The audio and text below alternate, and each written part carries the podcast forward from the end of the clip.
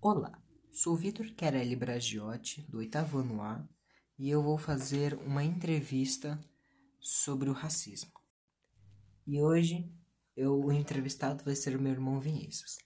Boa tarde, sou Vinícius Querelli Bragiotti. Você já sofreu racismo? Sim, eu já sofri. Sou ateu e já me zoaram muito por eu não crer em Deus.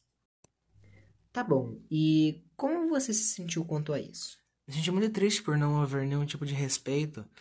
Como eu, eu respeito todo mundo, todas as crenças, tudo, e ninguém me respeitava. Entendo. Bom, é, o- a entrevista está terminando, espero que tenham gostado e.